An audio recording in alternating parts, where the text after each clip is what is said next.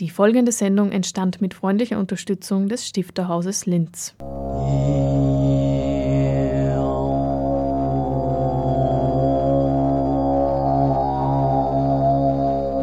Literatur im Radio.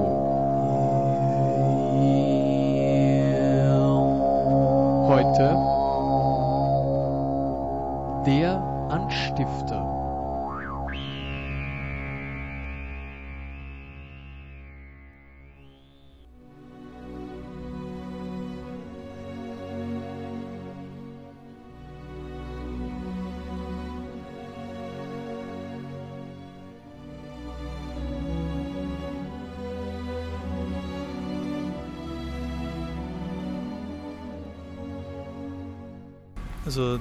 Hat für mich keinerlei Tagebuchfunktion oder irgendwie als, als Psychohygiene oder, oder Bewältigung irgendwelcher schwierigen Situationen. Äh, das ist das Schreiben nicht für mich, das würde ich auch nicht veröffentlichen, wenn das so wäre.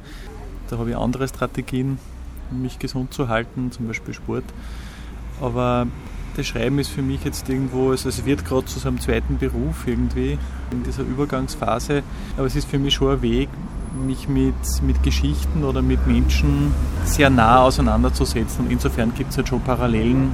Also diese, dieses Geschichten erzählen oder erzählt bekommen, das hängt schon zusammen mit meinem Erstberuf. Aber es ist jetzt nicht eine Bewältigungsstrategie des einen für das andere. Man braucht natürlich, wenn man in so einem Bereich längerfristig tätig sein will, gesunde Psyche und um die muss man sich kümmern. Und da ist ein Mittel dazu natürlich ein Humor. Und der ist natürlich dann oft schwarz, das ist schon klar. Ja. Das kommt auch im Buch vor, damit es eben auch längerfristig funktioniert. Und das muss man aber aktiv betreiben. Das ist jetzt nicht nur, dass man unter Kollegen irgendwelche Sprüche klopft, sondern da muss man schon schauen, auch im Privatleben, dass man da ein gesundes Leben führt. Ich glaube, es ist wichtig, dass man auf der einen Seite sie abgrenzt von dem, was da passiert. Also dass einem schon klar ist, ich bin nicht ich, der da jetzt krank ist und wenn ich eine Situation dann zum 700. Mal erlebt habe, dann gehe ich damit anders um, wie wenn ich das erste Mal erlebe. Und auf der anderen Seite muss man sich, das ist meine Meinung, auch eine emotionale Angreifbarkeit, Berührbarkeit äh, aktiv bewahren, damit man eben nicht dann auf einmal nach zehn Jahren als, als Techniker dasteht der dem jetzt völlig, völlig gleichgültig gegenübersteht. Also auf der einen Seite, man muss schon spüren, was da los ist und die Emotionen auch fühlen und auf der anderen Seite muss man aber auch schauen, dass man dabei gesund bleibt. Tiefe Einblicke in das soziale Gefüge der totalen Institution Krankenhaus und die Zerbrechlichkeit des Menschen. Die beiden heute in der Sendung porträtierten Ärzte David Fuchs und Roland Feldbauer sind auch Schreibende. Ob es immer vorhanden war, kann ich insofern nicht sagen. Es ist für mich gerade ein schöner Moment, dass ich Medizin und Schreiben machen kann. Für mich ist Schreiben wie eine Arbeit. Ich kann zum Beispiel sehr gut schreiben am Vormittag, wenn ich frei habe, mich dann zum Computer setzen und in den Morgenstunden funktioniert das Schreiben bei mir am besten. Natürlich kommen immer wieder mal Gedanken und Ideen für einen Text, die ich dann aufgreife und im besten Fall kann ich mich in diesem Moment zum Computer setzen und, und das verschriftlichen. Oft mache ich mir nur Notizen, auch während einem Dienst zum Beispiel, in, im Smartphone und, und habe irgendwelche Gedanken, die ich dann kurz notiere für spätere Zeitpunkte. Aber das Schreiben ist sicher nichts, was so leicht nebenher geht. Also in einem Dienst zum Beispiel, wo nicht viel anfällt zu schreiben, das geht nicht bei mir.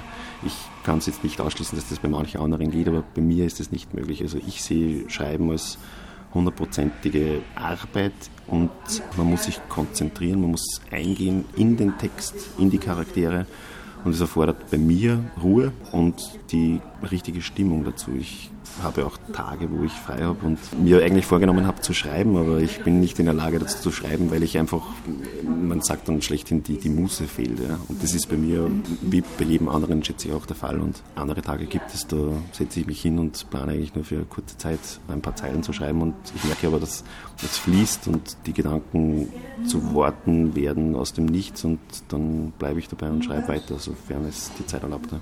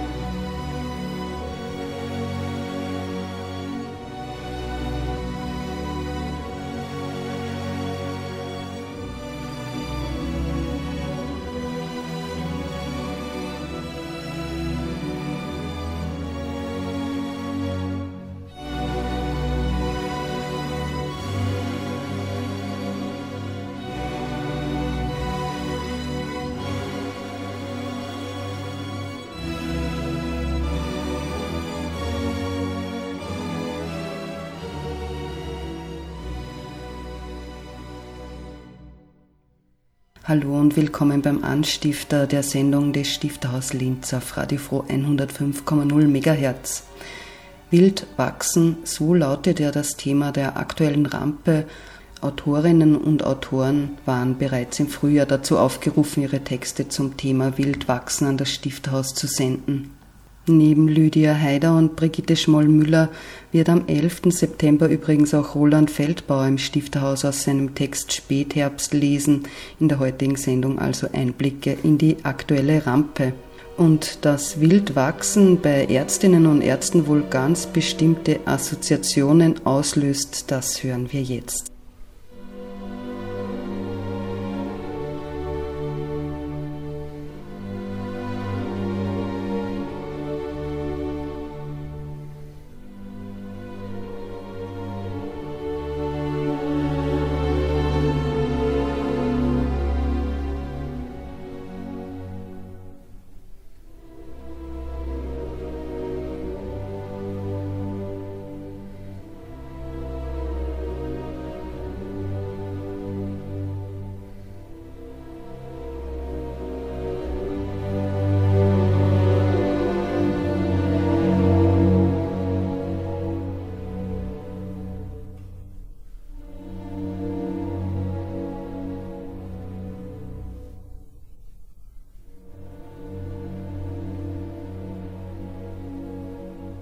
Man müsste da weiter ausholen, dass grundsätzlich ständig ein Wachstum und ein Absterben nebeneinander einhergeht. Solange das in einem geregelten Rahmen passiert, ist unser Körper gesund oder wird als gesund definiert.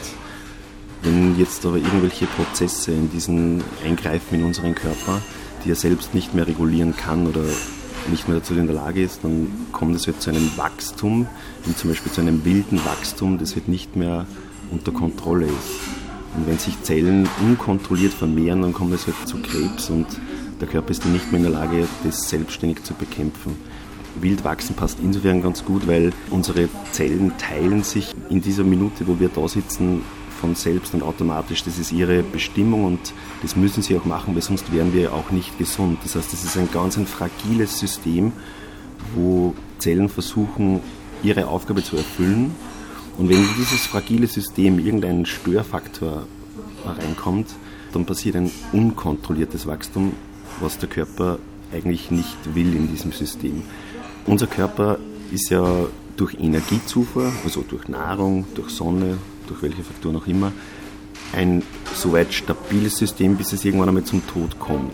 Dann ist dieses System an sich erloschen, aber es passiert ja weiter was. Ja. Also wenn wir zum Beispiel jetzt sterben, dann sind wir als Person vielleicht verstorben, aber mit unserem Körper passiert ja weiter irgendwas. Zellen sterben ab, aber irgendwelche Mikroorganismen übernehmen dann andere Rollen, zersetzen den Körper. Krebs im Endeffekt ist Wachstum, das nicht mehr kontrolliert werden kann. Ja. Das ist eigentlich spannend, dass so ein labiles Gleichgewicht in unserem Körper gibt, das jede Sekunde eigentlich aufrechterhalten werden muss durch Zufuhr von Energie.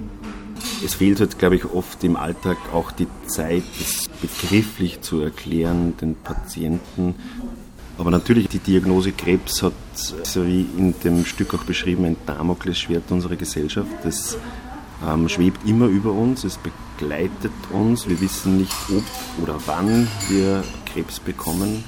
Ja, man, man muss halt sagen, dass wenn man Patienten das so erklärt mit, mit dem Zellwachstum, das ein natürlicher Vorgang ist, der dann vielleicht aus der Rolle, also aus den Fugen gerät, das könnte für manche Patienten schon wichtig sein, das zu verstehen auch, dass praktisch im Körper sich etwas entwickelt und es aber ein Teil des Körpers ist. Es ist nichts Fremdes, es sind eigene Zellen, die sich da vermehren und hat aus den Fugen geraten aber es ist jetzt kein Ziel, was man als was Fremdes bestimmen muss. Es ist nichts Fremdes, das man attackieren kann, ohne dass man eigene Zellen attackiert.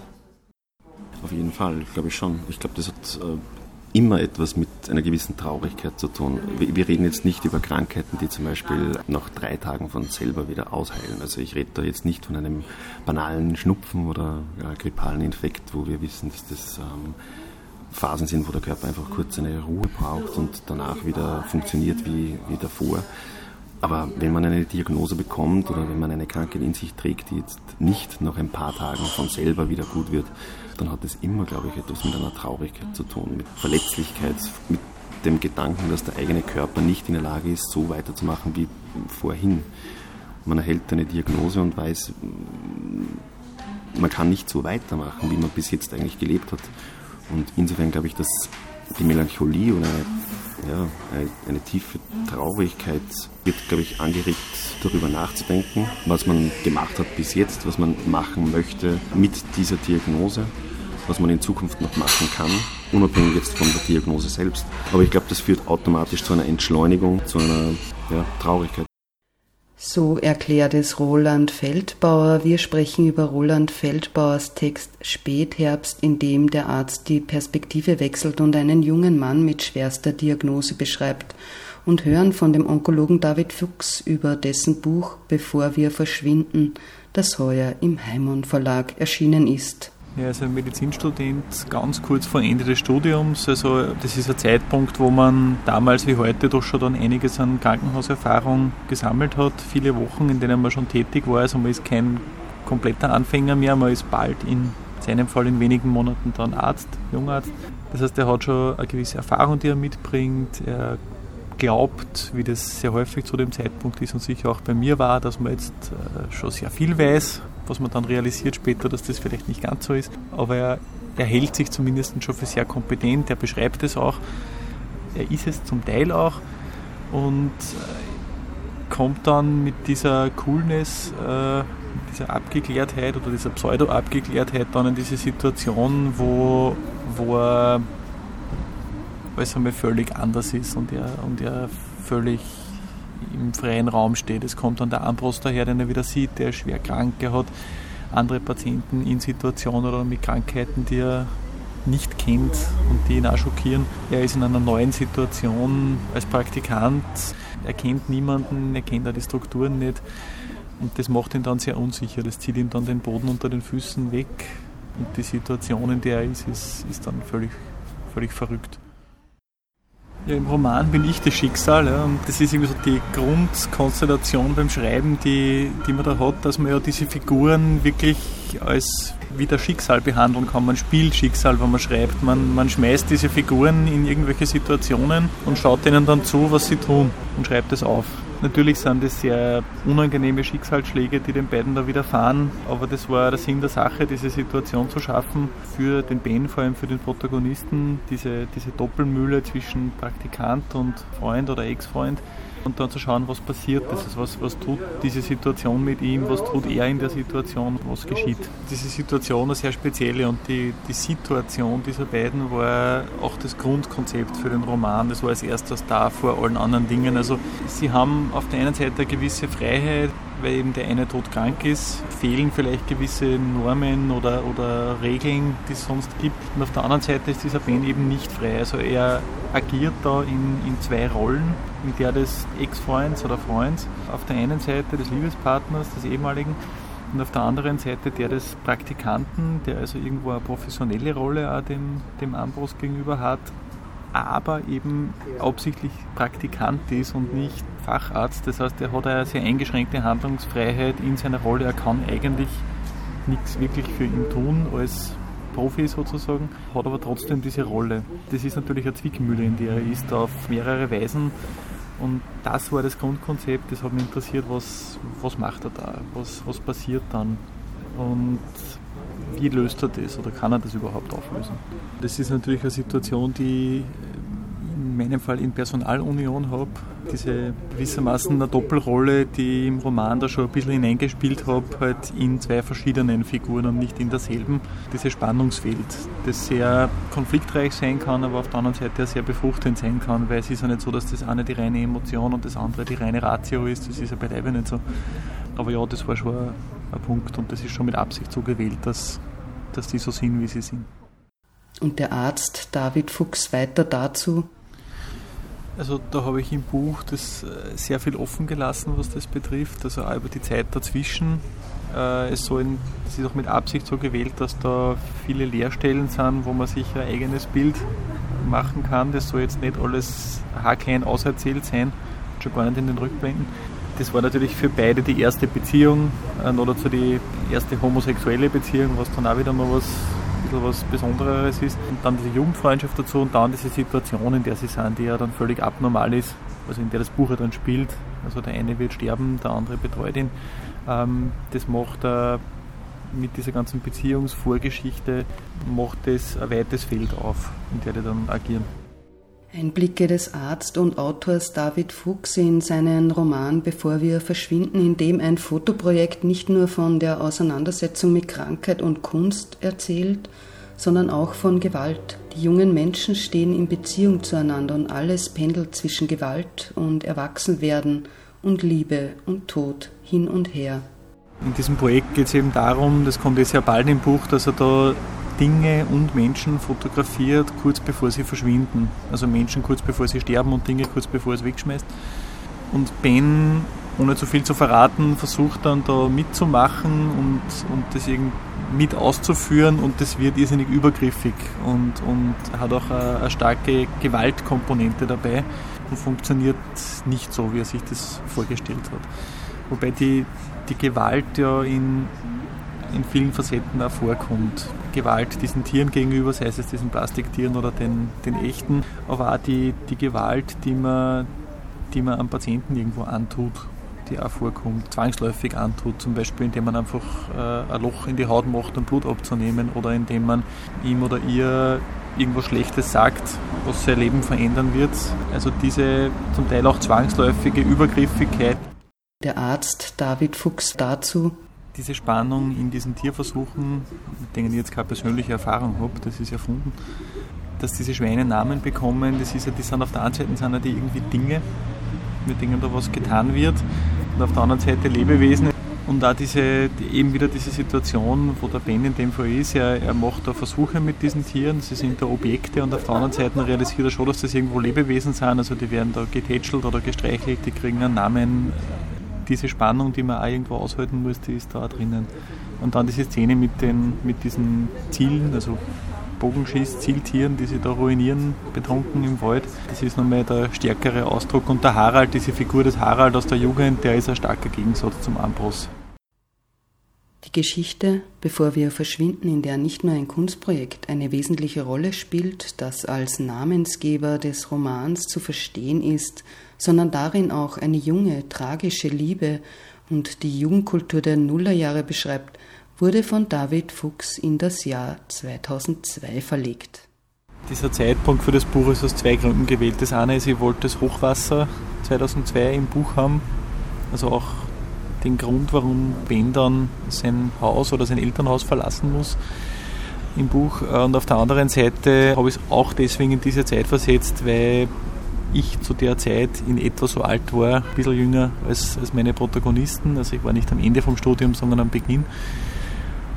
Und auch die ganze Musik und das Gefühl dieser Zeit, haben wir gedacht, hat sicher keine Nachteile, wenn ich das aus eigener Erfahrung kenne, gerade fürs erste Buch.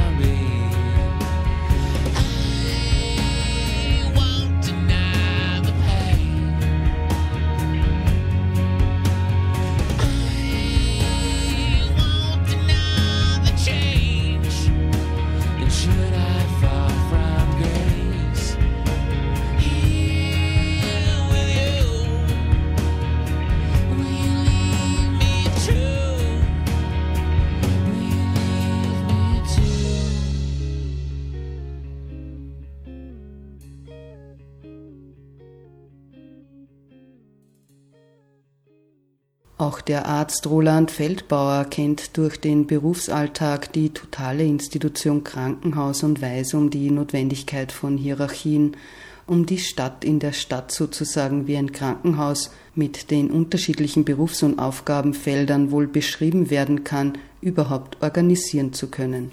Nicht nur kann man als Leser solche tieferen Einblicke gewinnen, der Autor Feldbauer wechselt dazu auch die Perspektive.